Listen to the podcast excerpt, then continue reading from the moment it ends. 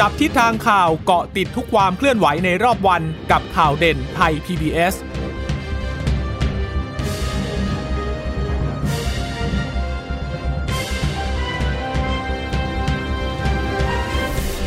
วัสดีค่ะ สวัสดีค่ะ ต้อนรับคุณผู้ฟังสู่ข่าวเด่นไทย PBS นะคะ เราพบกันเป็นประจำทุกวันจันทร์ถึงศุกร์บ่ายๆแบบนี้ค่ะ อัปเดตข้อมูลข่าวสารที่เกิดขึ้นในรอบวัน กับดิฉันจีราชตาเอี่ยมรัศมีและคุณพึ่งนภาคล่องพยาบาลค่ะ ค่ะ สวัสดีคุณผู้ฟังทุกท่านนะคะ ที่รับฟังเราผ่านทางสถานีวิทยุที่เชื่อมโยงสัญญาณจากไทย PBS ไปด้วยนะคะ ก็ติดตามกันเป็นประจำอย่างนี้กับข่าวความเคลื่อนไหวที่เกิดขึ้นในรอบวัน เราก็จะมาอัปเดตให้กับคุณผู้ฟังนั้นได้รับทราบกันนะคะะเรื่องของโควิด -19 วันนี้ก็เห็นทีว่าจะต้องให้น้ำหนักไปที่ คลัสเตอร์ใหญ่มาก ๆ เลยนะคะ ก็คือคลัสเตอร์จากกรมราชทัณฑ์เนื่องจากว่าพบผู้ติดเชื้อที่อยู่ในเรือนจำพิเศษกรุงเทพ และทันทสถานหญิงกลางเนี่ยติดเชื้อรวมกันทั้ง 2 แห่งนะคะ 2,800 กว่าคน ก็แต่แต่เกือบ 3,000 กว่าคน ก็เลยทำให้วันนี้เนี่ยจะเห็นได้ว่ายอดผู้ติดเชื้อรายใหม่ที่ทางสบคได้รายงานเข้ามาตั้งแต่เช้าเลยนะคะ อยู่ที่ 4,887 คน ตอนแรกเนี่ยถ้าเกิดก้าใครเห็นตัวเลขอย่างนี้อาจจะตกใจโอ้โหเพราะเราไม่เคยขึ้นมาถึงหลักสี่พันขนาดนี้นะคะออย่างมากก็คือเราก็อยู่ที่ประมาณ 2,008 ที่ทำสถิติสูงที่สุดก่อนหน้านี้นะคะ หลังจากนั้นเราก็จะอยู่ที่พันเแต่แตะเกือบ 2,000 หรือว่า 2,000 ต้นๆบ้างนะคะ ยังไม่เคยเห็น4,800อย่างนี้ แต่ว่าถ้าไปลงในรายละเอียดแล้วเนี่ย ก็จะเห็นว่าก็เป็นการติดเชื้อจากเรือนจำ200 2,835 คน ก็ทำให้วันนี้เนี่ยทางอธิบดีกรมราชทัณฑ์รองอธิบดีแล้วก็รวมไปถึงรัฐมนตรีว่าการกระทรวงยุติธรรมจะต้องออกมาพูดถึงมาตรการที่จะต้องดูแลควบคุมการแพร่ระบาดโควิด -19 ที่เกิดขึ้นในเรือนจำขณะนี้ว่าทำอย่างไรบ้างนะคะ ค่ะ ก็ต้องติดตามกันให้ถี่ถ้วนนะคะ เพราะว่าเรื่องของจำนวน คนที่ติดเชื้อที่มันเยอะในวันนี้นะคะ บางทีเราก็ก็มีการตั้งข้อสังเกตตั้งแต่เมื่อวานที่ออกมาเป็นเอกสารข่าวแล้วแหละว่าเอาสรุปก่อนหน้านี้เนี่ยที่ตรวจพบตรวจพบมีการรายงานเข้าระบบมาแล้วหรือไม่ แล้วพอวันนี้ตัวเลขกระโดดขนาดนี้แล้วมีการแบ่งแยกด้วยว่า เป็นจำนวนผู้ติดเชื้อในเรือนจำกับผู้ติดเชื้อรายใหม่ 2,000 ต้นๆเนี่ยนะคะ ก็ชัดเจนว่าคือก่อนหน้านี้ก็ยังไม่ได้รายงานเข้าระบบหรอก แต่ว่าคือคือด้วยด้วยด้วยความที่ราชทันเขาก็ เป็นพื้นที่ที่แยกต่างหากอยู่แล้วนะเขาก็บริหารจัดการภายในของเขาเองนะคะซึ่งวันนี้เนี่ยนอกจากจำนวนของผู้ติดเชื้อรายใหม่แล้วนะ วันนี้อยากจะให้ดูเรื่องของยอดผู้ป่วยสะสม 93,794 คนเนี่ยช่วงการระบาดเดือนเมษายนอยู่ที่ 64,931 คนแล้วนะคะ เฉพาะเมษายนนะ สูงมาก ๆ นะคะ แล้วก็ยังรักษาตัวอยู่ในโรงพยาบาลเนี่ย 32,661 อาการหนักพันสองใส่ท่อช่วยหายใจอีกประมาณ 400 กว่า เสียชีวิตอีก 32 คนนะคะ ซึ่งก็ผู้เสียชีวิตรายใหม่เนี่ย เป็นผู้ชาย 26 คน ผู้หญิง 6 คน อายุเฉลี่ยเนี่ย 33-93 ปี อยู่ในกรทม 17 คน นครราชสีมาสามคน ปทุมธานี เชียงใหม่ จังหวัดละสองมีที่สุรินทร์สระบุรี นครปฐม พะเยา นครศรีธรรมราช สุราษฎร์ธานี เพชรบุรี ภูเก็ต จังหวัดละหนึ่ง ส่วนใหญ่ก็จะเป็นโรคที่คนที่มีโรคประจำตัวที่เสี่ยงอยู่แล้วนะคะ ทั้งความดันโลหิตสูง เบาหวาน โรคหัวใจ ไขมันในเลือดสูง โรคอ้วน ปอดเรื้อรัง ไตเรื้อรัง เป็นผู้ป่วยติดเตียงก็มี มีคนที่เป็นมะเร็ง มีโรคตับด้วย ประวัติการติดเชื้อเนี่ย ส่วนใหญ่จะติดจากคนในครอบครัว คือบางคนเขาไปเลี้ยงไปงานเลี้ยงสังสรรค์กลับมาแล้วติดเชื้อแล้วก็กลับไปแพร่เชื้อให้ที่บ้าน หรือบ้างก็ไปสถานที่แออัดที่แออัดที่ว่านี่คืออะไรก็ตลาดก็งานสังสรรค์หรือบางคนเขาทำงานในสถานที่เสี่ยงอย่างทำงานในตลาดนะหรือว่าเกี่ยวกับระบบขนส่งมวลชนมาจากพื้นที่เสี่ยงอยู่แล้วด้วย แต่ถ้าไปดูผู้ติดเชื้อรายใหม่สูงสุด 10 อันดับแรกค่ะนี้ไม่พ้นกรุงเทพมหานคร 1,069 คนนะคะ เยอะขนาดนี้ส่วนใหญ่ส่วนหนึ่งก็อาจจะเป็นเพราะว่าการตรวจคัดกรองก็อาจจะเยอะด้วย คืออันนี้ไม่แน่ใจว่ามีการรวมถึงการติดเชื้อในเรือนจำด้วยหรือเปล่า แต่ถ้ารวมมันน่าจะเยอะกว่านี้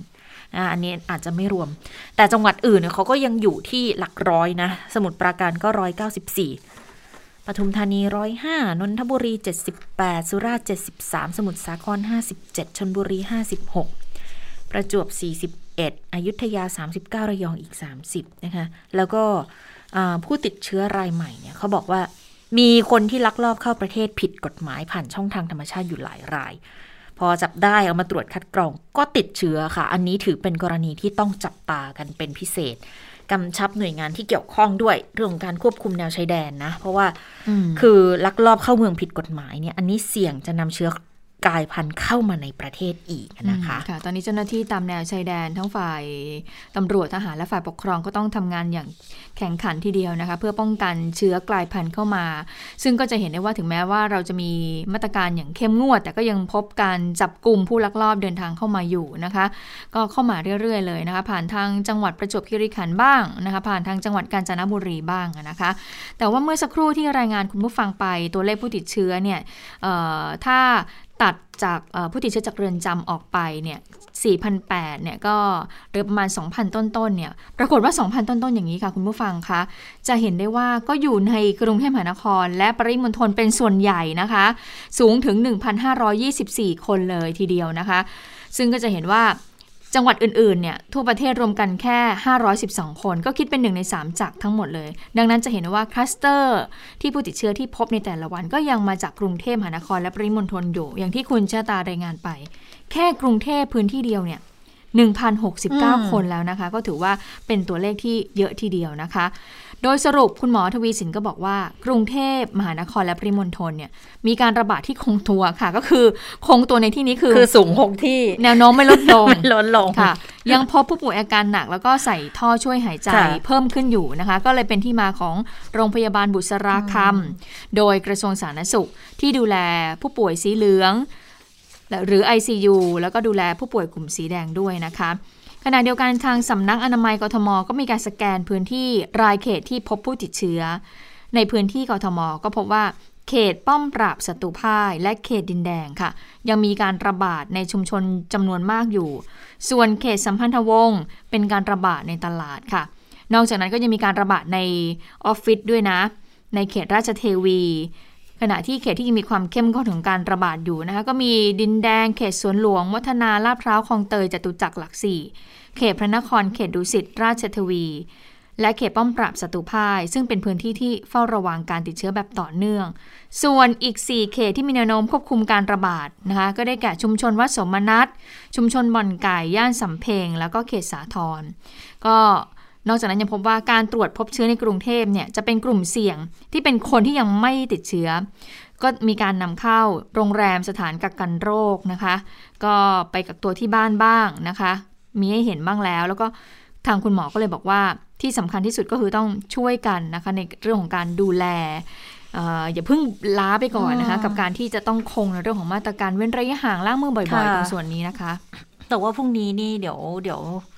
เห็นบอกว่าอาจจะยกระดับอีกหรือเปล่าไม่รู้นะ อืมเอ๊ะพรุ่งนี้วันที่เท่าไหร่วันที่สิบสี่อ๋อก็ครบกำหนดแล้วเนาะใช่ใช่ค่ะ ก็ครบกำหนดของในเรื่องของมาตรการที่ปิดสถานที่ใช่ไหมคะ ใช่ค่ะ ก็ทางสบคเขาก็บอกเหมือนกันบอกเนี่ยเดี๋ยวครบสิบสี่วันแล้วเนี่ยต้องดูว่าจะเพิ่มมาตรการอีกหรือเปล่านะคะ โดยที่ประชุมของกระทรวงสาธารณาสุขอะค่ะ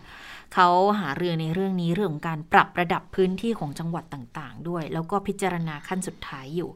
เบื้องต้นวางไว้ 2-3 รูปแบบนะคะ แต่เถียงกันเยอะเลยบางประเด็นในระดับของคณะกรรมการ ก็เลยคิดว่าเดี๋ยวพรุ่งนี้เนี่ยเสนอให้สปกสบคพิจารณาก่อน แล้วก็อาจจะต้องใช้เวลาอีกอีกสักวันหนึ่งอะค่ะ คืออาอาจจะพรุ่งนี้ทั้งวันแหละ แล้วค่อยเข้าสบกสบค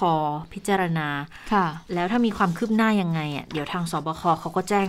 อีกทีหนึ่ง แต่อันนี้คือไม่ไม่ได้เกี่ยวกับของที่กรุงเทพที่มีการขยายเวลาออกไปจนถึง 17 พฤษภานะ อันนั้นคือกรุงเทพก็ออกออแนวทางของตัวเองมาก่อน ซึ่งก็เป็นอำนาจที่สามารถทำได้อยู่แล้วด้วยนะคะ ส่วนเรื่องของนักกีฬาวอลเลย์บอล อันนี้คนสงสัยกันเยอะว่า อาสรุปยังไงกันแน่เนี่ย เห็นบอกเอาฉีดวัคซีนไปหมดแล้ว แล้วทำไมยังติดอยู่ คืออาจจะต้องเน้นย้ำกันให้ให้เข้าใจให้ตรงกันว่า ถึงรับวัคซีนไปแล้วหนึ่งเข็มสองเข็มก็ตามนะคะ ยังมีโอกาสที่จะติดเชื้ออยู่ แต่เนื่องว่าประสิทธิภาพของวัคซีน คือเขาจะป้องกันในเรื่องของอาการรุนแรง ดังนั้นคือติดเนี่ยติดได้อยู่แล้วแหละทุกคนมีโอกาสที่จะติดโควิดได้อยู่แล้ว แต่อาการจะไม่รุนแรง จะลดการเข้าโรงพยาบาล ลดการเสียชีวิตได้นะคะ อันนี้ก็เลยเป็นอีกหนึ่งข้อที่ทางสบคชี้แจงยืนยันออกมากรณีนักวอลเลย์บอลเนี่ยนะ ที่ไปตรวจเจอผลเป็นบวก 22 คนทั้งๆทที่ก็ฉีดวัคซีนไปแล้วตั้งแต่ 29 เมษาคุณหมอก็บอกว่า อันนี้เนี่ยมันเป็นเรื่องที่ต้องเรียนรู้ไปด้วยกัน แล้วก็เคยบอกมามาก่อนหน้านี้แล้วว่า ฉีดเนี่ยเป็นเรื่องดีค่ะ ป้องกันโรคได้ แต่มันไม่ได้หมายความว่าเราจะไม่สามารถติดเชื้อได้ จะไม่ติดเชื้อได้อีกนะคือคือติดเชื้อได้แต่มันไม่ไม่ป่วยไม่เจ็บไม่มีอาการที่มันร้ายแรงการเสียชีวิตก็จะลดน้อยลง ดังนั้นก็เลยเป็นบทเรียนเหมือนกัน บอกว่า ฉีดไปแล้วก็ยังติดได้ ดังนั้นก็ยังต้องใส่หน้ากากอนามัยอยู่ ทีนี้เวลาเขาเล่นกีฬาการใส่หน้ากากอนามัยขณะเล่นกีฬามันอาจจะเป็นเรื่องที่ยากนะโดยเฉพาะกีฬาที่โอ้ต้องใช้แรงกายเยอะๆขนาดนี้มันก็ต้องหายใจให้ให้คล่องใช่ไหมเพื่อที่การทำงานของร่างกายจะได้เต็มที่เต็มประสิทธิภาพด้วยนะก็อาจจะเป็นความเสี่ยงในเรื่องของการเปิดรับสารคัดหลั่งก็มีโอกาสติดเชื้อ แต่ทีนี้เห็นว่าทางสมาคมวอลเลย์บอลเนี่ย เขาเขามีการออกหนังสือออกแถลงการมาเหมือนกันใช่ไหมคะค่ะ ทางสมาคมกีฬาวอลเลย์บอลแห่งประเทศไทยนะคะ ก็ระบุว่า FIVB เนี่ยเขาก็ให้ทีมชาติไทยสามารถเปลี่ยนรายชื่อนักกีฬาได้ เป็นกรณีพิเศษก็คือว่าตอนแรกเนี่ยพอเรารู้ว่าเราเนี่ยมีนักกีฬาเนี่ยวอลเลย์บอลเนี่ยนะคะ ติดเชื้อโควิด -19 เอ๊ะเราอาจจะต้องมีการถอนตัวหรือเปล่าก็คือเราไม่ส่งไปเลยนะล่าสุดทาง FIVB ก็มีการแจ้งกลับมายัง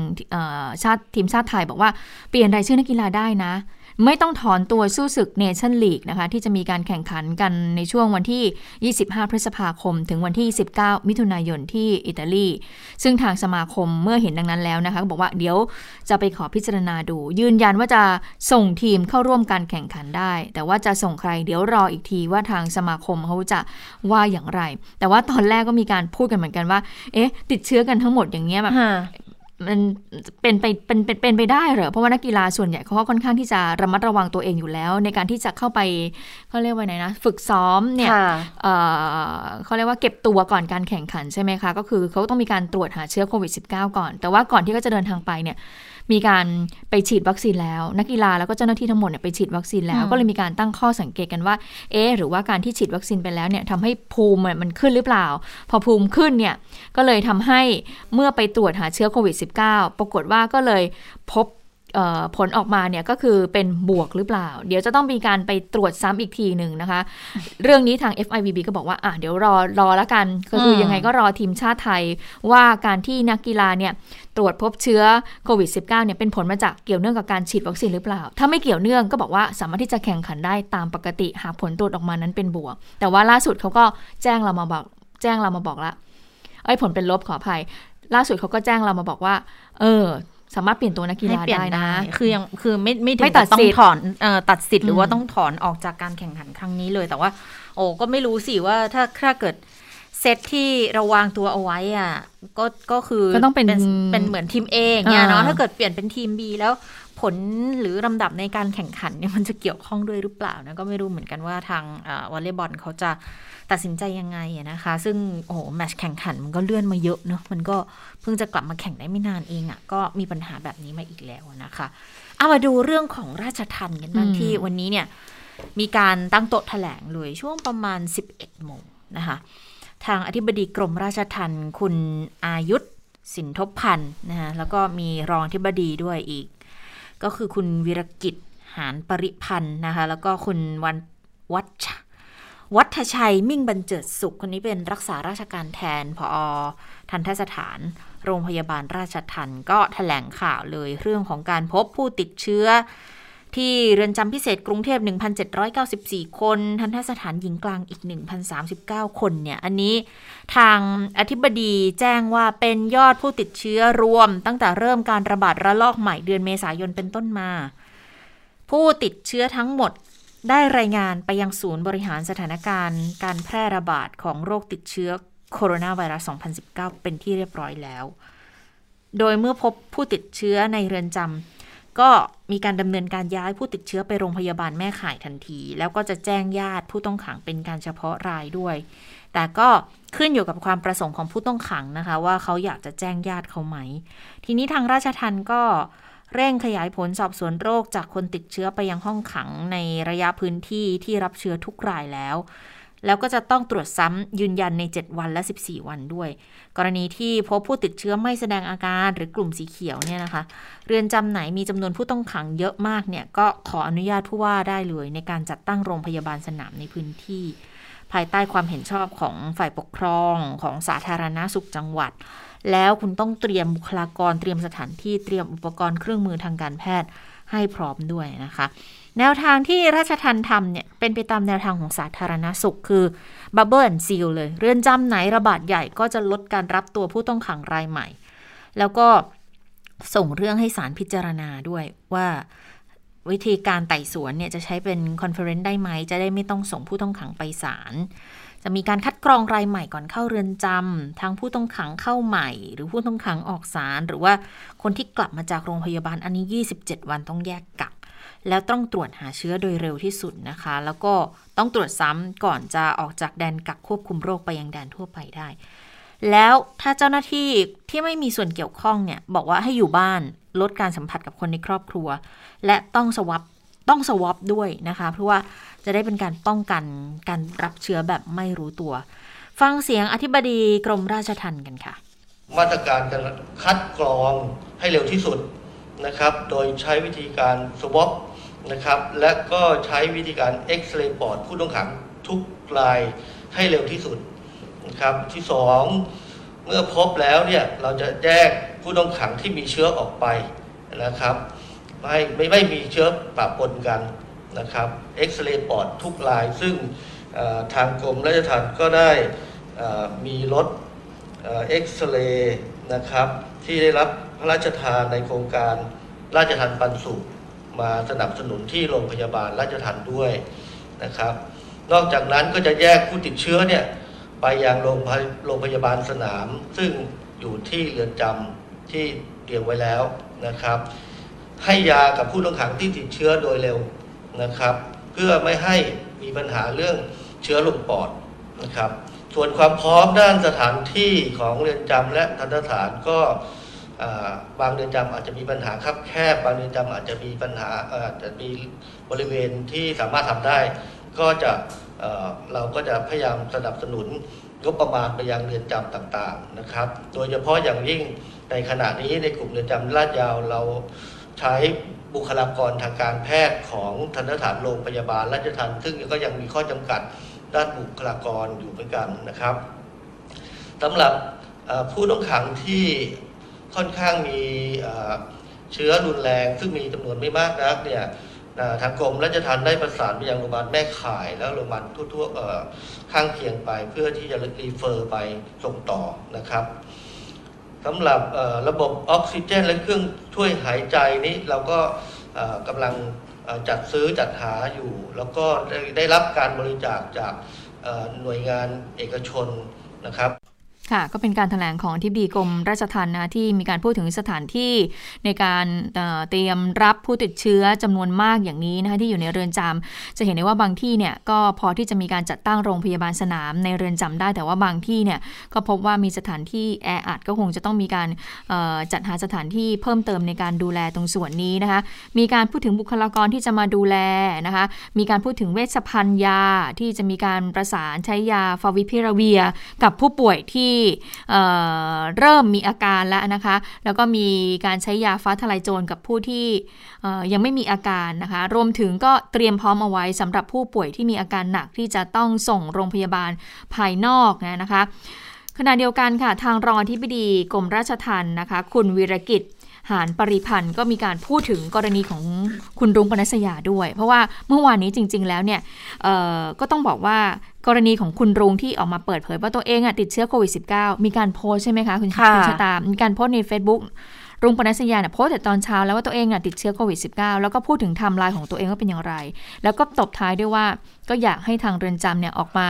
เปิดเผยตัวเลขว่าตอนนี้เนี่ยมีผู้ติดเชื้อเนี่ยในเรือนจำเนี่ยมากน้อยแค่ไหน มันก็เลยเป็นที่มาจนในตอนเย็นๆค่ะอืมกรมราชทัณฑ์ก็เลยมีกระแสออกมาก่อนก่อนที่จะมีการแถลงออกมานะคะ บอกว่าโอ้ยตอนเนี้ยคนเอ่อผู้ติดเชื้ออยู่ในเรือนจำเนี่ยมีมากเป็นพันๆเลยนะ อย่างในช่วงรายการเรา สุดท้ายเราก็ ก็เป็นเอกสารที่เผยแพร่มาจากทางกรมราชทัณฑ์ว่าโหติดจริงนะ มาจากอสองเรือนจำก็คือทันทสถานหญิง แล้วก็เรือนจำพิเศษกรุงเทพก็ 2,800 กว่าคนเลยทีเดียว ทีนี้รองทิบดีก็พูดถึงกรณีของรุ้งปนัสยาบอกว่า ขอเรียนว่าการดำเนินการตรวจหาเชื้อโควิด -19 เชิงรุกในผู้ต้องขังทันทสถานหญิงกลาง แบบร้อยเปอร์เซ็นเลยนะ ที่น้องน้องรุ้งอยู่เนี่ย คือรุ้งเนี่ยต้องบอกก่อนว่า รุ้งปนัสยาเข้าไปเนี่ย รุ้งยังไม่ได้เข้าไปอยู่ในแดนด้านในนะคะ ยังคงอยู่ในแดนแรกรับด้านนอกอยู่นะคะ ก็เป็นการสแกนเบื้องต้นก่อนนะคะ มีการตรวจหาเชื้อโควิด -19 แล้วก็ต้องให้อยู่กับเหมือนกฎเกณฑ์ตามระเบียบก็คือ ให้มีการกักตัวอยู่ในแดนแรกรับก่อน 21 วัน แต่ว่าขณะเดียวกันก็มีการหาเชื้อโควิด -19 โดยหลังจากที่รุ่งปรัชญาเนี่ยได้ออกมาเปิดเผยว่าตัวเองเนี่ยติดเชื้อโควิด -19 แล้ว ปรากฏว่าทางกรมราชทัณฑ์ก็มีการถแถลงบอกว่าก็ได้ไป ติดตามผู้ติดเชื้อคนอื่นๆนะว่ามีหรือเปล่าไปตรวจหาเชื้อผลสวอปต่างๆ ปรากฏว่าผู้ที่อยู่ในแดนแรกรับพันกว่าคนเนี่ยไม่มีใครติดเชื้อเลยนะ ไปฟังเสียงรองที่ไปดีในเรื่องนี้กันค่ะ โดยที่ในขณะนั้นเนี่ยน้องลุงเนี่ยถูกควบคุมอยู่ในพื้นที่แดนแรกรับ ซึ่งอยู่ในพื้นที่แดนแรกรับพันห้าร้อยคนเนี่ยก็ปรากฏว่าเราได้มีการตรวจปูพรมไปหลังจากนั้นนะครับ คือคนที่นอน รืออยู่พักอาศัยอยู่ใกล้ชิดกับน้องลุงเนี่ยเราตรวจคัดกรองแล้วในแดนนั้นนะไม่มีผู้ใดที่ติดเชื้อโควิด -19 ในแดนแรกเรับในเรื่องนี้ก็อยากจะขอเรียนชี้แจงเพื่อสร้างความเข้าใจและให้ความเป็นห่วงใยกับน้องลุงว่า ทางกรมราชทัณฑ์ได้พยายามตรวจสอบไทม์ไลน์ในส่วนที่กรมราชทัณฑ์ทราบนะครับ ก็คือส่วนหนึ่งคือก่อนที่น้องลุงจะออกไปเนี่ย ได้มีการตรวจโควิด -19 ให้แล้วด้วยวิธี PCR RT PCR นะครับ ไม่พบเชื้อไวอนุไวรัสโควิด -19 แต่ภายหลังเนี่ยเมื่อออปล่อยตัวไปเมื่อที่ 6 พฤษภาคม 2564 ที่ผ่านมาเนี่ย อีกทั้งเมื่อวันที่ 8 พฤษภาคมเนี่ย ก็ได้กรมราชทัณฑ์เนี่ย โดยทางทหารโรงพยาบาลราชทัณฑ์ก็ได้ตรวจปลูพรมร่วมกับรถโควิดพระราชทานเนี่ยร้อยเปอร์เซ็นต์ให้กับพื้นที่ของ ทันทฐานหญิงการที่รวมถึงพื้นที่แดนรับใหม่ที่น้องลุงเนี่ยได้กักควบคุมตัวอยู่นั้นเนี่ยก็ไม่พบว่ามีผู้ต้องขังคนใดที่อยู่ร่วมกับน้องน้องลุงเนี่ยติดเชื้อโควิด -19 นะครับเป็นผู้ต้องขังที่อยู่ในแดนอื่น อืม ก็เลยยังไม่รู้เหมือนกันว่าสรุปแล้วคุณรุ้งไปติดมาจากที่ไหนนะคะ แล้วก็มีอีกประเด็นหนึ่งที่ตั้งข้อสังเกตเหมือนกันที่ตอนแรกเลยเนาะที่อธิบดีบอกว่ารายงานสบคไปแล้ว แต่ว่าตัวเลขของสบคเพิ่งว่าออกทีเดียวเนี่ยเปรี้ยงเดียว 2,000 กว่าคนเกือบ 3,000 คนในวันนี้นะคะ ดันตัวเลขไปถึง 4,000 กว่าคนในวันนี้นะก็เลย อันนี้เป็นข้อสังเกตหนึ่งแต่กรณีของคุณรุ้งเนี่ยมันก็มีรายงานอีกอีกด้านมาเหมือนกัน คือนอกจากคุณรุ้งจะติดแล้วนะ ก็มีรายงานบอกคุณไม้พานุพงศ์ใช่ไหมคะ ที่ล่าสุดเนี่ยยืนยันแล้วว่าติดเชื้อโควิด -19 เหมือนกันส่งไปรักษาตัวที่โรงพยาบาลราชทันเป็นที่เรียบร้อยแล้ว แต่ว่ายังไงเวลาเขากักเขาก็แยกกักกันอยู่แล้วนะคะสำหรับนักโทษชายนักโทษหญิงใช่ไหมคะผู้ต้องขังชายผู้ต้องขังหญิงนะคะ แต่ว่าคนหนึ่งที่ติดเชื้อ แล้วก็มีความสัมพันธ์มีความเชื่อมโยงเกี่ยวเนื่อง จะบอกว่าความสัมพันธ์ก็ฟังดูอาจจะใช้คำไม่ถูกต้องเท่าไหร่ มีปฏิสัมพันธ์อย่างนี้ก็แล้วกันนะคะก็คือทนายความค่ะ คุณนรเศษทนายความนรเศษนาหนองตูมนะคะคะคนนี้เป็นหนึ่งในทีมทนายความ ของทางแกนนำคณะราษฎรด้วยเหมือนกันนะคะ นอกจากทางรู้สึกว่าคนนี้เวลาที่จะเข้าไปคุยกับทางแกนนำในเรื่องของการประกันตัวเนี่ย ไม่ใช่ในไม่ใช่ทนายความกฤษดางนะ แต่เป็นคนนี้แหละที่เข้าไปพูดคุยคนนี้ที่จะคุยกับผู้ต้องผู้ต้องขังโดยตรงกับกับผู้ที่เป็นจำเลยโดยตรงนะคะ แล้วก็ทนายกฤษดางเนี่ยอาจจะเป็นคนที่ดูภาพรวมอีกทีหนึ่งนะคะ ก็บอกว่าตอนนี้เนี่ยผลตรวจเชื้อของทนายนรเศษเนี่ยนะคะ ที่เป็นหนึ่งในทีมทนายความพบเชื้อโควิด -19 ส่วนตัวคุณกฤษดางตัวของแม่ของคุณรุ้งนะก็ตรวจยังไม่พบเชื้อ ส่วนคดีความอะไรต่างๆ นานาเนี่ย เดี๋ยวศาลเลื่อนออกไปอีกทีนะคะ เพราะว่าจำเลยหลายคนเนี่ยตรวจพบติดเชื้อโควิดอยู่ คุณพริตเองก็ยังป่วยอยู่ คือคืออันนี้เป็นกรณีของการนัดสืบพยานโจทย์ครั้งแรกคดีปักหมุดเมื่อ 19กันยา คดีที่เกิดขึ้นเมื่อปีที่แล้วอะนะ คือเขานัดหมายที่จะไต่สวนเกี่ยวกับสืบพยานโจทย์ครั้งแรก 19 พฤษภา อันนี้ก็คงต้องเลื่อนไปก่อนนะคะ เป็นคดีที่กลายเป็นที่มาให้ว่าแกนนำหลาย ๆ คนก็ต้องถูกคุมขังอยู่ในเรือนจำทั้งทั้งที่ยังไม่กระบวนการพิจารณาคดีใด ๆ เนี่ยยังไม่ถึงที่สุดนะคะ ส่วนเรื่องของทีมทนายความตอนนี้เนี่ยก็บอกว่าใครที่สัมผัสกับคุณรุง้ง แล้วก็ตัวคุณกฤษดางเองด้วยนะ ทนายกฤษดางเองด้วยก็ต้องกักตัว 14 วันตามมาตรการ แต่การยื่นประกันแกนนำและแนวร่วมที่เหลือเนี่ย ทางทางศูนย์ทนายความยังมีทีมทนายความอีกหลายคนนะคะ ที่ไม่ได้สัมผัสกับผู้ติดเชื้อ แล้วก็ยังสามารถทำงานช่วยเหลือได้นะ อย่างเคสของคุณภาณุพงศ์จาดนอกหรือว่าไมค์เนี่ย ตอนนี้ติดโควิดอยู่ในเรือนจำ ก็ยื่นศาลขอไต่สวนผ่าน video conference เดี๋ยวรอดูก่อนว่าศาลจะมีคำสั่งยังไงด้วยนะคะค่ะไปดูเจ้ากระทรวงกันบ้างรัฐมนตรีว่าการกระทรวงยุติธรรมที่ดูแลกรมราชทัณฑ์นะวันนี้เนี่ยคุณสมศักดิ์เขาก็มาแถลงนะก็มีการตั้งข้อสังเกตเอ๊ะทำไมเขาไม่แถลงไปเดียวกันเลยนะเอ่อระหว่างทางกรมราชทัณฑ์แถลงก็น่าจะให้รัฐมนตรีเนี่ยสมศักดิ์เนี่ยแถลงไปด้วยเลย อันนี้เขามีการแถลงแยกกันทางกรมราชทัณฑ์ก็มีการแถลงในช่วงเช้า แต่ว่าผ่านทางเอ่อเพจของกรมราชทัณฑ์นะคะสายๆค่ะ คุณสมศักดิ์เทพสุทินรัฐมนตรีว่าการกระทรวงยุติธรรมก็ออกมาแถลงนะคะ ผู้สื่อข่าวก็ถามทันทีเลยบอกเอ๊ะทำไมตัวเลขเอ่อที่เรามีการตั้งข้อสงสัยทำไมตัวเลขเนี่ยมันอยู่ดีๆ เพิ่งจะโผล่มาถึงอืม2008 การติดเชื้อนี่มันมันมันมีการตรวจยังไงทำไมไม่มีการรายงานมาก่อนหน้านี้ ปกปิดข้อมูลหรือเปล่าครับท่านโอ้รัฐมนตรีสมศักดิ์ก็เลยบอกเลยว่า ไม่มีการปกปิดแต่อย่างใด ส่วนรายละเอียดแถลงอย่างไรนั้น ไปติดตามจากทางอธิบดีกรมราชทัณฑ์ที่อยู่ด้านหลัง ก็คือพูดสั้นๆ แค่นั้นเองค่ะไม่ได้พูดอะไรแต่ว่าเอ่อในรูปช่วงของการตอบคำถามไม่ได้พูดอะไรกับผู้สื่อข่าว แต่ก็ได้มีการพูดถึงเหมือนกันว่าเอ่อมาตรการต่างๆที่ดำเนินการในเรื่องของการดูแลผู้ต้องขังนั้นเป็นอย่างไรเนี่ยไปฟังเสียงคุณสมศักดิ์กันค่ะผมเรียนยืนยันท่านทั้งหลายว่ารัฐบาลนะครับพระท่านพลเอกประ ยุทธ์จันโอชาเนี่ยได้สั่งกำชับและก็ติดต่อประสานงานกับผมมาตลอดเวลาว่าให้ดูแลอย่างถึงที่สุดยูกยาหรือในส่วนอื่นๆ ถ้าหากว่าในส่วนของสาธารณสุข ประสานงานดูแลให้เราได้ไม่ครบกรมราชทัณฑ์ก็เตรียมเรื่องของเงินทองในการที่จะไปซื้ออฟาราพิลาเวียเนี่ยเพิ่มเติมโดยตรงนะครับ เพื่อทำให้ญาติของผู้ต้องขังได้ สบายใจ และในส่วนหนึ่งนะครับแพทย์แผนไทยก็ได้เสนอแนะแนวทางในเรื่องของถ้าหากว่าเป็นผู้ต้องขังแสดงอาการที่ไม่รุนแรงหรือต่างๆเนี่ยก็ให้นึกถึง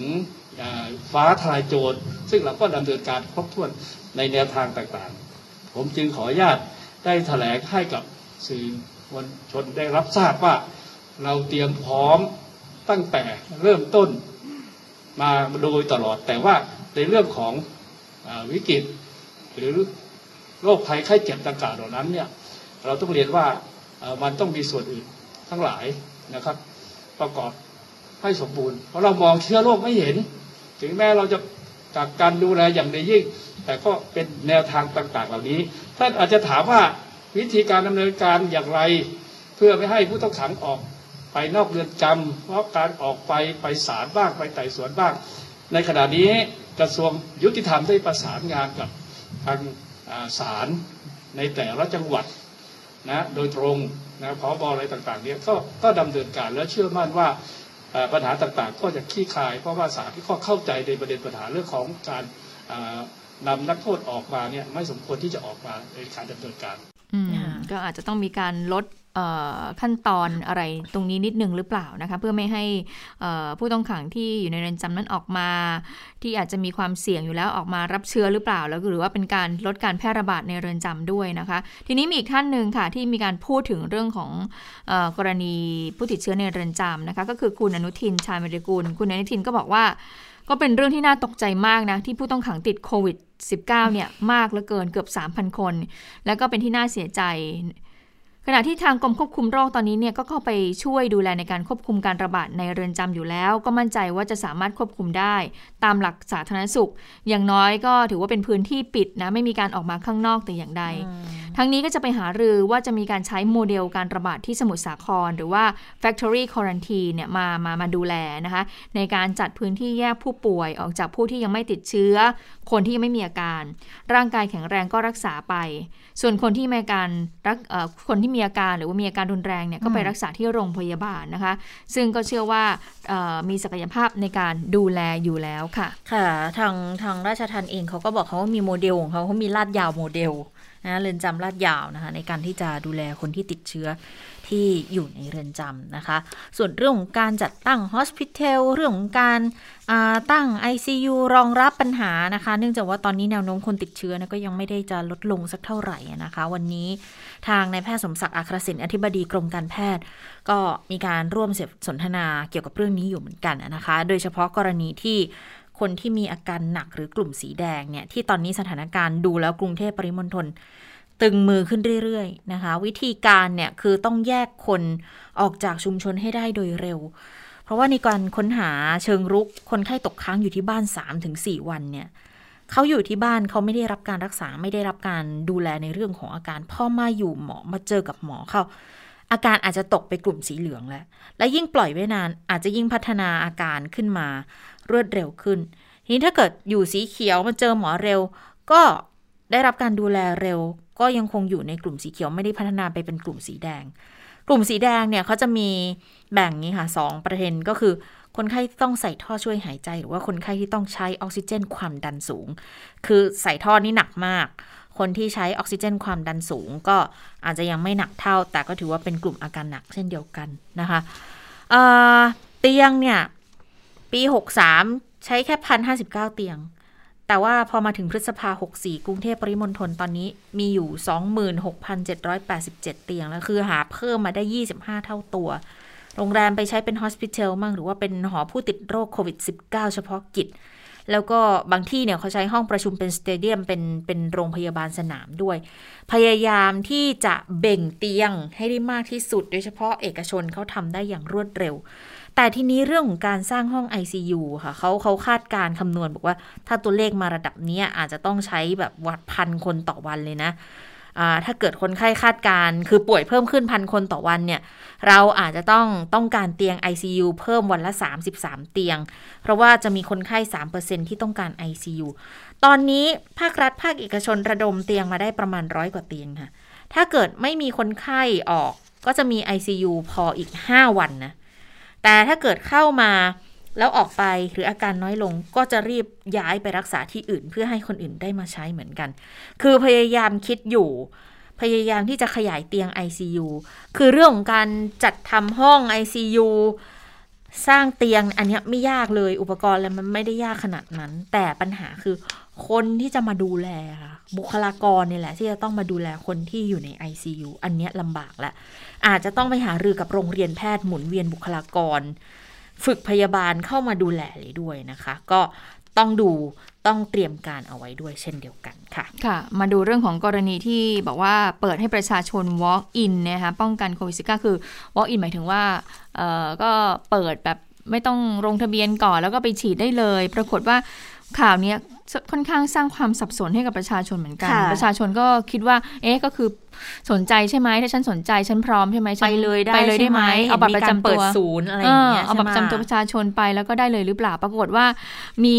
เอ่อประชาชนเหมือนเอ่อหลายท่านเหมือนกันนะคะที่วันนี้เนี่ยเขามีความประสงค์เนี่ยจะฉีดวัคซีนโควิด -19 เข้าไปตั้งแต่เมื่อวานนี้แล้วนะตั้งแต่ที่นายกเนี่ยไปไปเปิดศูนย์บริการที่เซ็นทรัลลาดพร้าวแล้ววันนี้ก็ตามไปอีกหนึ่งที่นะคะที่จามจุรีสแควร์นะคะเอ่อปรากฏว่าประชาชนไปเนี่ยก็ต้องผิดหวัง เพราะว่าไม่สามารถที่จะรับการบริการฉีดวัคซีนได้นะคะโดยบางคนก็บอกว่าก็ทราบข่าวจากรัฐบาลนี่แหละ ก็เปิดให้ประชาชน walk in แต่พอไปรับจริงๆเนี่ยมาสองที่ละ ก็ปรากฏว่าไม่ให้ฉีด ดังนั้นก็เลยบอกว่าถ้านโยบายของรัฐบาลออกมาอย่างไร มันก็ควรจะเป็นข้อมูลให้มันชัดเจนกว่านี้ เพื่อไม่ให้ประชาชนนั้นเสียเวลา ไปฟังเสียงประชาชนกันค่ะ นโยบายนี่แบบไม่ชัดเจนเลยไงก็ก็วันนี้ก็คงจะไม่ได้ฉีดอีกแล้วคือ นโยบายอะไรออกมาเนี่ยให้ชัดเจนหน่อย คือเมื่อวานนี้ลงว่า walk in เข้ามาได้ ผมก็ walk in เข้ามาคือไม่ได้จองแหละ แล้วก็อยู่ในกลุ่มเสี่ยงด้วย คือเหมือนกับพิ่งผ่าเนื้องอกสมองมา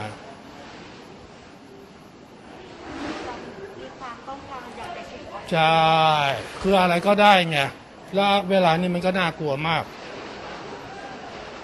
อย่างน้อยเนี่ยรัฐบาลควรจะมีการระบุให้ชัดเจนว่าเราเนี่ยสามารถทำอะไรได้บ้างเนาะ ใช่ คือเหมือนกับผิดหวังมาก ๆ เลยไง มาแล้วก็มาสองวันแล้วก็ไม่ได้ฉีด ก็มีแค่นี้เองแหละ แต่เราณตอนนี้เองเนี่ยเรามีความมั่นใจในเรื่องของประสิทธิภาพของตัววัคซีนก็ไม่รู้ไง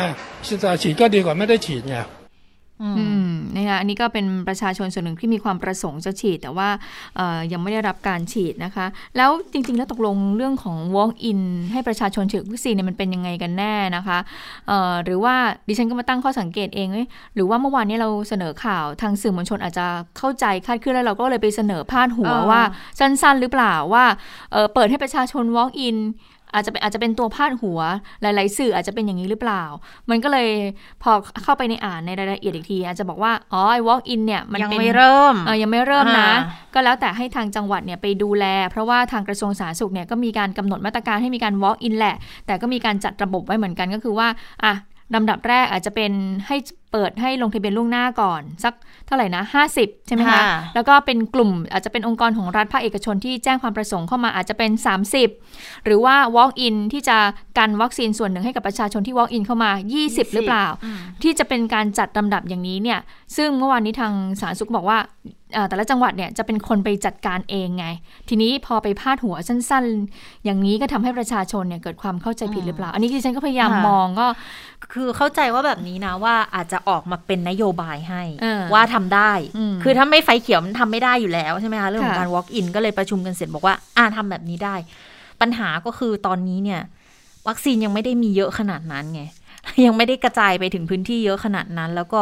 คิดว่าแต่ละพื้นที่เองก็อาจจะต้องบริหารจัดการพื้นที่ไหนพร้อมเนี่ย บางทีอย่างกรุงเทพอ่ากรุงเทพอาจจะพร้อมหมดเกือบทุกอย่างแล้วแหละ แต่วัคซีน ยังไม่พออมก็ยังทำไม่ได้อืมนะคะอันนี้ก็เลยมีคำชี้แจงมาจากรัฐมนตรีว่าการกระทรวงสาธารณาสุขด้วยเหมือนกันนะ ส่วนหนึ่งก็คือ ชี้แจงให้เกิดความเข้าใจให้ตรงกันว่ามันเกิดอะไรขึ้นถึงได้มีกรณีที่คนไปรอฉีดกันทั้งๆที่ก็บอกว่าเดี๋ยวต้องลงทะเบียนก่อนนะ หรือว่าเอ่อมีการประชาสัมพันธ์กันไปอืมทั่วถึงแล้วหรือเปล่า ไปฟังคำอธิบายจากรัฐมนตรีกันค่ะ เรากำลังกำลังพิจารณาข้อเสนอของท่านรัฐมนตรีว่าการกระทรวงคมนาคม ท่านศักดิ์สยามที่ชอบที่ ได้นำเสนออสถานีรถไฟกลางบางซื่อ ซึ่งยังไม่ได้ใช้ในภารกิจรถไฟเนี่ยมาเป็นสถานที่ฉีดวัคซีนเพราะฉะนั้นตรงเนี้ยสิ่งเหล่านี้จะเป็นที่มาของคำว่า walk in แต่คำว่า walk in ก็ต้องเข้าใจนะ walk in แปลว่าอะไร ถ้าว่างไม่ต้องนัดเข้าไปเลย มีโอกาสที่จะเข้าไปปุ๊บแล้วเขาบอกว่า อุ้ยตายแล้ววันนี้หมดแล้วนะ พี่มาคุณพี่มาพรุ่งนี้ก็แล้วกัน มามาลืนก็แล้วกัน อันนี้เกิดขึ้นได้นะครับ เพราะฉะนั้นเขาเพราะคือทุกคนก็จะต้องจะต้องอมีมีเหตุมีผลในการในการเข้าไปรับวัคซีน บางคนอจองผ่านหมอพร้อม จองผ่านแอปต่าง ๆ อันนี้เขาจะกำหนดเวลา อันนี้เข้าไปแล้วได้แน่ใช่ไหมแต่ walk in คือ เป็นการที่เขาถึงกำหนดไว้อยู่ประมาณ 20%เปอร์เซ็นต์เพราะฉะนั้นสถานที่ทุกที่เนี่ยก็จะได้รับการจัดสรรไว้เผื่อไว้ 20%ให้คนเข้ามานะครับ ก็ต้องขอความเห็นใจพี่น้องประชาชนว่า ถ้าเกิดมันเกินจุดนั้นในวันนั้น ท่านก็อย่าอย่าเพิ่งไปโกรธหรือว่าอย่าเพิ่งไปคิดว่าเป็นความบกพร่อง แต่ว่าเราต้องจัดสรรสำหรับผู้ที่นัด ผู้ที่ถูกจัดกลุ่มเข้ามา แล้วก็ผู้ที่ walk in ค่ะคือมันอาจจะเป็นอย่างนี้ว่า นโยบายเนี่ยมาแล้วจุดไหนพร้อมก็ไปได้เลย แต่ยังไม่มีจุดไหนที่พร้อม อาจจะเป็นเพราะอย่างนี้หรือเปล่าว่า คือวัคซีนตอนนี้ยังคงเป็นการลงทะเบียนอยู่ แต่ที่บอกว่าพฤษภาคมเนี่ยจะมีวัคซีนเข้ามาอีกของซีโนแวคสามล้านห้าแสนโดสเนี่ยอ่าคือรัฐบาลจัดซื้อมาเพิ่ม 3 ล้าน จีนมอบให้500,000ห้าแสนอันนี้อืมแบบมอบให้ในฐานะมิตรประเทศเนี่ยนะอืมคือเข้ามาแล้วแหละหนึ่งล้านห้าเข้ามาแล้วหนึ่งล้านห้านี่ก่อนหน้านี้แน่ ๆ เลยเนาะใช่อ่าแต่อืม ยังไม่ได้กระจายนะคะอืมอยู่ระหว่างตรวจสอบคุณภาพล็อตรีลิสอยู่อืมแล้วกระจายได้จริง ๆ เนี่ย วันจันทร์อืม17 พฤษภาคมอืมดังนั้นก็เท่ากับว่าช่วงนี้ถึงคุณจะ walk in มีนโยบายที่ไหน walk in walk in ที่ไหน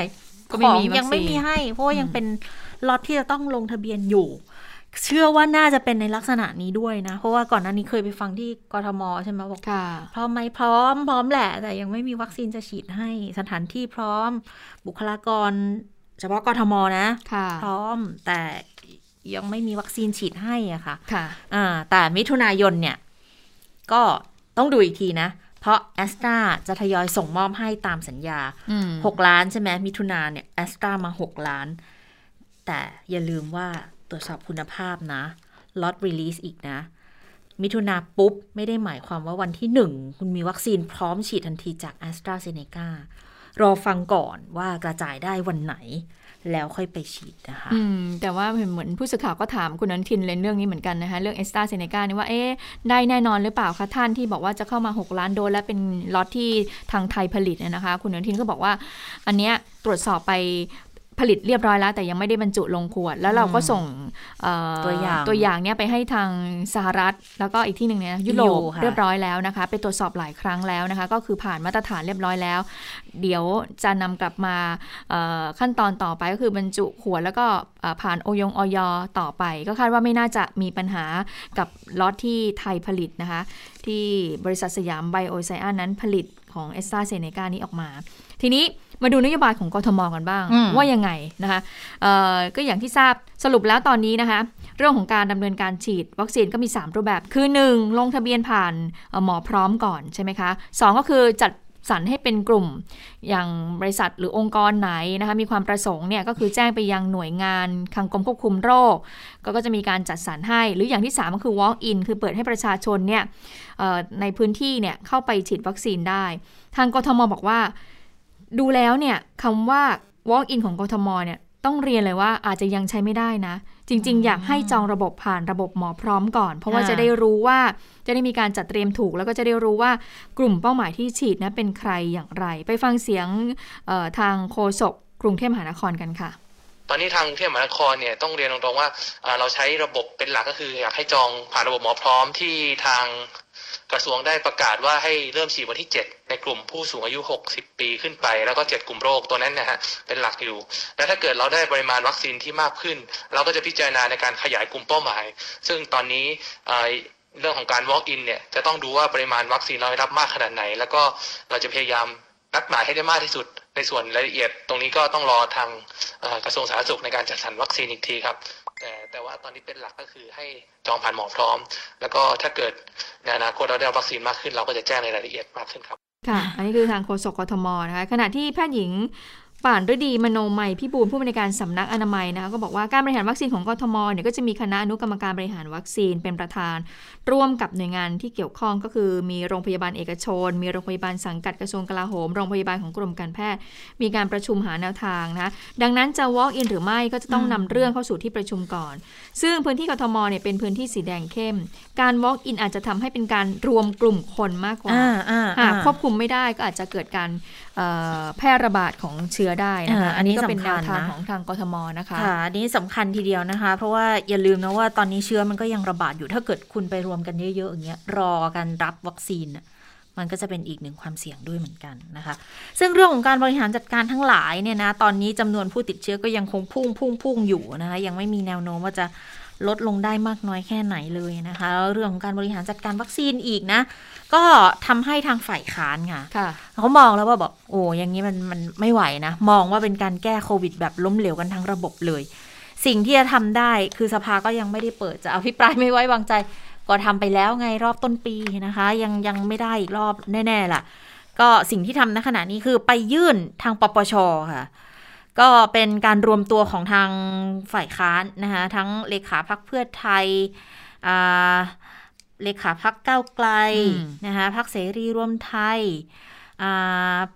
แล้วก็เพื่อชาติก็ไปด้วยนะคะ แล้วก็มีประชาชาติด้วยนะคะ พลังปวงชนไทยก็ไปเหมือนกันไปที่ปปชเลยไปยื่นหนังสือ เพื่อที่จะร้องปปชให้ไต่สวนนายกหน่อยเถอะ บอกว่าแก้ปัญหาโควิดล้มเหลวทั้งระบบเลย ไปฟังเสียงตัวแทนของฝ่ายค้านกันค่ะ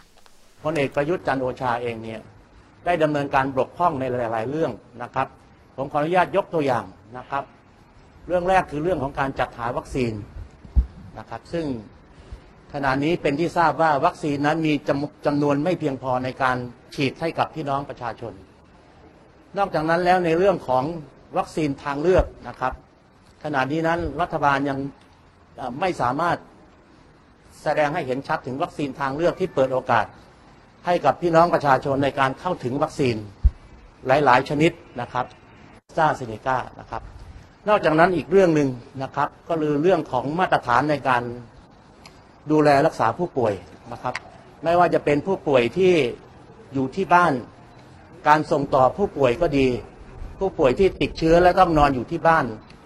หลายคนหลายชีวิตนั้นต้องเสียชีวิตลงนะครับ แสดงให้เห็นถึงการปล่อยปละละเลยของ รัฐบาลโดยพลเอกประยุทธ์ในฐานะที่เป็นประธานสบคเองนะครับ เรื่องที่สองนะครับก็คือเรื่องของการไม่ดำเนินการในกฎหมายที่เกี่ยวข้องนะครับ ซึ่งผมขออนุญาตได้ยกตัวอย่างประมาณเรื่องสองเรื่องให้กับพี่น้องสื่อได้รับทราบนะครับ เรื่องแรกก็คือในระยะเริ่มแรกของการระบาดเชื้อโควิดนะครับ เมื่อประมาณปี 2563 ที่ผ่านมาเนี่ยรัฐบาลได้ปล่อยให้ หน้ากากอนามัย และก็เจลแอลกอฮอล์นี่มีความขาดแคลนและที่สำคัญนั้นนะครับมีราคาแพงแล้วก็หาหายากหาซื้อยากพี่น้องประชาชนไม่สามารถเข้าถึง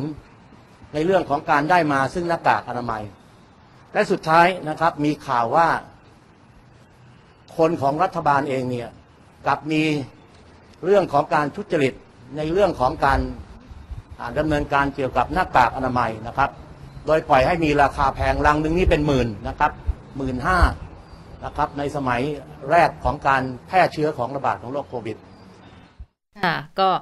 ย้อนความผิดหลาย ๆ อย่างค่ะความล้มเหลวหลายหลายอย่างมาสะท้อนนะคะ ก็เป็นเสียงของคุณประเสริฐจันทรรวงทอง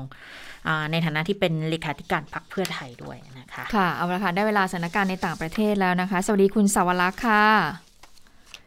สวัสดีค่ะ คุณผู้ฟังสวัสดีทั้งสองท่านค่ะ ค่ะ ต้องบอกคุณผู้ฟังก่อนนะคะวันนี้คุณสาวรักษ์ก็อยู่ข้างนอกนะ แต่ว่าค่ะก็ยังคงเกาะติดสถานการณ์ในต่างประเทศมาให้เราได้รับทราบกันนะคะ ค่ะ เสียงดังฟังชัดนะคะ เสียงดิฉันค่ะ ชัดเจอะนโอเคค่ะ ค่ะ วันนี้มีหลายประเด็นน่าสนใจนะคะ โดยเฉพาะยิ่งที่สหรัฐอเมริกาค่ะ ก่อนหน้านี้เนี่ยเราเคยได้ยินคนไทยที่อยู่ในอเมริกานะคะ ที่อ่าแชร์ภาพว่า รัฐบาลท้องถิ่นของเขาเนี่ยมีความกระตือรือร้นมากแค่ไหนที่จะทำให้ประชาชนเนี่ยได้รับการฉีดวัคซีนมากที่สุด ถึงขั้นที่เดินถามตองท้องถนนนะคะ อย่างที่รัฐฟลอริดาเป็นต้น แต่ว่าล่าสุดค่ะ ที่รัฐโอไฮโอต้องบอกเลยว่ารัฐนี้เนี่ยสุดจริง ๆ นโยบายฉีดวัคซีนของเขานะคะ คือถ้าเล่าให้ฟังเนี่ยถ้าคุณผู้ฟังคนไหนมีโอกาสนี้เผลอๆจะพุ่งตัวไปฉีดวัคซีนเดี๋ยวนี้เลย เพราะว่าที่รัฐโอไฮโอค่ะเขาประกาศเลยนะคะว่า ใครก็ตามนะ ที่เป็นผู้ใหญ่อายุ 18 ปีขึ้นไป แล้วไปฉีดวัคซีน คุณอาจมีสิทธิ์ถูกลอตเตอรี่รางวัลใหญ่ เขาเรียกว่าลอตเตอรี่วัคซีนอ๋อรางวัลใหญ่เนี่ยนะคะหนึ่งล้านดอลลาร์สหรัฐ คูณเป็นเงินบาทก็ประมาณสามสิบล้านบาท เงื่อนไขมีแค่นี้เองค่ะ คือว่าคุณเป็นผู้ใหญ่อายุสิบแปดปีนะคะอาอยู่ที่เอ่อรัฐโอไฮโอ แค่คุณไปฉีดวัคซีนเข็มแรก คุณก็มีสิทธิ์ถูกรางวัล ในหนึ่งสัปดาห์ค่ะ เขาจะจับรางวัลผู้ที่ไปฉีดวัคซีนเนี่ยห้าคนที่จะเป็นผู้มีสิทธิ์ถูกลอตเตอรี่นะคะ รางวัลก็ลดหลั่นกันไป แต่อย่างที่บอกรางวัลใหญ่หนึ่งล้านดอลลาร์สหรัฐ แล้วเขาจะประกาศผลครั้งแรกสัปดาห์แรกก็คือวันที่ 26 พฤษภาคมนี้ แต่ว่าในสหรัฐอเมริกานะคะ ตอนนี้เขารณรงค์ให้เยาวชนอายุ 12 ปีขึ้นไปเนี่ย สามารถฉีดวัคซีนได้ด้วย ดังนั้นถ้าคนฉีดวัคซีนอายุไม่ถึง 18 ปี ไม่ต้องเสียใจนะคะ แม้ว่าน้องๆ เนี่ยอาจจะไม่ถูกรางวัลที่หนึ่งแต่ว่าน้องๆ ค่ะ ที่เป็นผู้โชคดีนะคะ จะได้รับทุนการศึกษาเรียนจบในระดับปริญญา 4 ปี แต่ว่าต้องเป็นมหาวิทยาลัยที่อยู่ในรัฐโอไฮโอนะคะ เห็นไหมว่าโอ้โอ้โหโหแรงจูงใจของเขานี่ดึงดูดมากดึงดูดจริๆมากจริงๆถามว่าแล้วไปเอาเงินมาจากไหนเขาบอกว่าเงินลอตเตอรี่ชุดนี้นะคะ เป็นเงินจากกองทุนต้านโควิด -19 ที่รัฐบาลโอไฮโอเนี่ยเขาได้รับรับมาจากรัฐบาลกลางอีกทีหนึ่งโอ้โห คุณคิดดูเป็นพลเมืองของโอไฮโอนี่น่าอิจฉาขนาดไหน มีแต่คนจูงใจให้ไปฉีดแถมยังมีโอกาสถูกลอตเตอรี่แล้วเงินนี่คือได้เป็นเงินสดจริง ๆ นะคะ และก่อนหน้านี้ ประธานาธิบดีโจไบเดนนะคะของสหรัฐเนี่ย ก็เพิ่มแรงจูงใจให้อีกนะคะเขาไปทำสัญญากับบริษัท Uber แล้วก็ Lyft ค่ะ เป็นบริษัทที่ให้บริการเรียกรถยนต์ผ่านแอปพลิเคชันรายใหญ่สหรัฐ โดยเขาจะให้ทั้งสองบริษัทเนี่ยนะคะ ให้บริการรับส่งชาวอเมริกันที่ต้องการไปฉีดวัคซีน นั่งรถสองบริษัทนี้ไปแล้วก็ฉีดวัคซีนได้ฟรี อืม นะคะนี่ก็เป็นโครงการที่น่าสนใจมาก ๆ ถ้ามาใช้ในเมืองไทยนี่รับรองเนี่ยแย่งกันไม่หวัดไม่ไหวนะคะ ซึ่งทำไมสหรัฐอเมริกาถึงต้องรณรงค์แบบนี้ อย่าลืมนะคะ คุณผู้ฟังโจไบเดนเนี่ยเขาชูนโยบายเรื่องการเร่งฉีดวัคซีนให้กับชาวอเมริกัน ตั้งแต่ก่อนที่จะรับตำแหน่งวันที่ 20 มกราคมแล้วนะคะ แล้วก็กำหนดเป้าหมายมาโดยตลอด ก็เบื้องต้นก็คือ100วันแรก ฉีดให้ได้100ล้านโดสทำสำเร็จก็ขยับมาเป็น200ล้านโดส ก็ทำสำเร็จไปแล้ว เป้าหมายต่อไปก็คือว่าไบเดนเนี่ยต้องการให้สหรัฐอเมริกานะคะ เป็นเอกราชจากโควิด ในวันที่ 4 กรกฎาคม หรือว่า 4th of July นั่นคือวันชาติอืมของสหรัฐเป็นวันฉลองที่ยิ่งใหญ่ที่สุดวันหนึ่งของประเทศ ก็คาดหวังว่าในวันนั้นเนี่ยเขาจะฉีดวัคซีนให้ชาวอเมริกันให้ได้มากที่สุดนะคะ คือจะบอกว่าอย่างในสหรัฐอเมริกาเองเราเห็นข่าวลักษณะเนี้ยแต่จริง ๆ แล้วนะคะ มีหลายรัฐนะคะที่มีปัญหาว่าพลเมืองเนี่ยไม่ยอมเข้ารับการฉีดวัคซีนเขาก็มีปัญหาเหมือนกันค่ะแต่ว่ากรณีของรัฐโอไฮโอเนี่ยอาจจะเป็นต้นแบบเนาะอาจจะทำให้หลาย ๆ รัฐที่กำลังประสบปัญหาคนไม่ค่อยต้องการฉีดวัคซีนเนี่ยอาจจะหาแรงจูงใจอย่างอื่นขึ้นมานะคะ ไปดูอีกประเด็นหนึ่งนะคะ เรื่องการทำงานขององค์การอนามัยโลกนะคะอันนี้เป็นประเด็นที่วิพากษ์วิจารณ์กันมาตั้งแต่ที่มีการระบาดเริ่มตั้งแต่ต้นปีที่แล้ว ล่าสุดค่ะ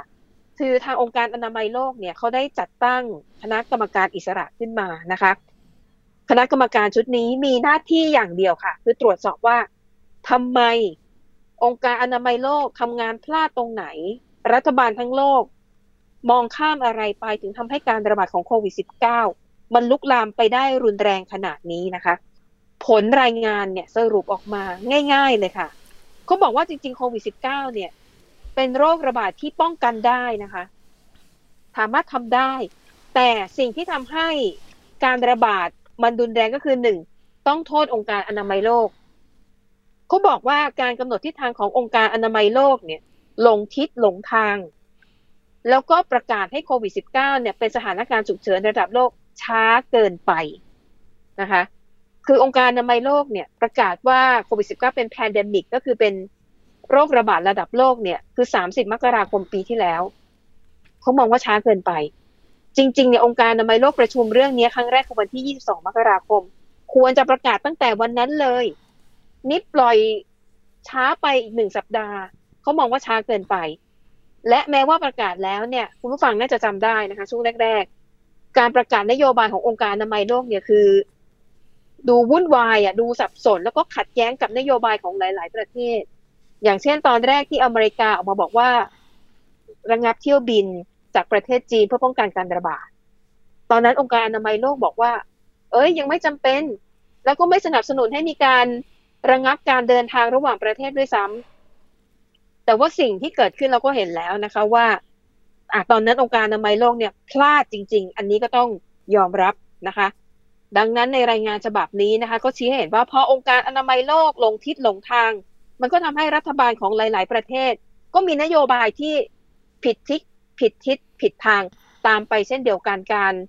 ป้องกันก็เลยล้มเหลว ทั้งเรื่องหน้ากากอนามัยสวมไม่สวมสวมแบบไหน การเดินทางระหว่างประเทศควรงดหรือไม่ควรงดนะคะ ดังนั้นค่ะในรายงานฉบับนี้เนี่ยแนะนำเลยนะคะว่าจากนี้ไปโลกจะต้องตั้งองค์กรองค์กรชุดใหม่ เป็นองค์กรที่ตั้งขึ้นมาเพื่อรับมือกับภัยคุกคามที่อาจจะเกิดขึ้นในอนาคตสองจะต้องมีการทำระบบที่ติดตามสถานการณ์ของโรคอื่นๆ ไม่ว่าจะระบาดอยู่ในภูมิภาคไหนก็แล้วแต่ แล้วข้อมูลเหล่านี้จะต้องเผยแพร่สู่สาธารณชน เพื่อให้ช่วยกันประเมินผลประเมินสถานการณ์ แล้วก็ช่วยการหาทางรับมือการระบาด แล้วก็ข้อเสนอสุดท้ายนะคะอยากให้เกิดขึ้นทันทีก็คือ ต้องการให้กลุ่มประเทศอุตสาหกรรมชั้นนำหรือว่า G7 เนี่ยร่วมกันนะคะลงขันเป็นเงิน 1,900 ล้านดอลลาร์สหรัฐ เพื่อให้โควัคขององค์การอนามัยโลกนะคะนำไปใช้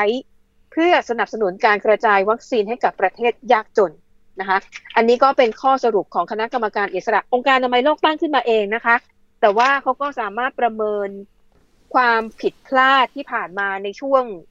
ปีกว่าๆ ก็ถือว่าชัดเจนแล้วก็ตรงไปตรงมาดีได้เป็นบทเรียน ให้เราป้องกันการระบาดที่อาจจะเกิดขึ้นอีกในอนาคตค่ะ ค่ะ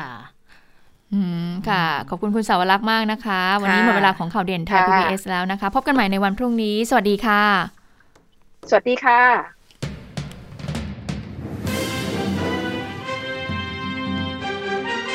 ติดตามข่าวเด่นไทย PBS ได้ทุกวันจันทร์ถึงศุกร์เวลา 15 นาฬิกา ทางไทย PBS Radio และติดตามฟังข่าวได้อีกครั้งทางไทย PBS Podcast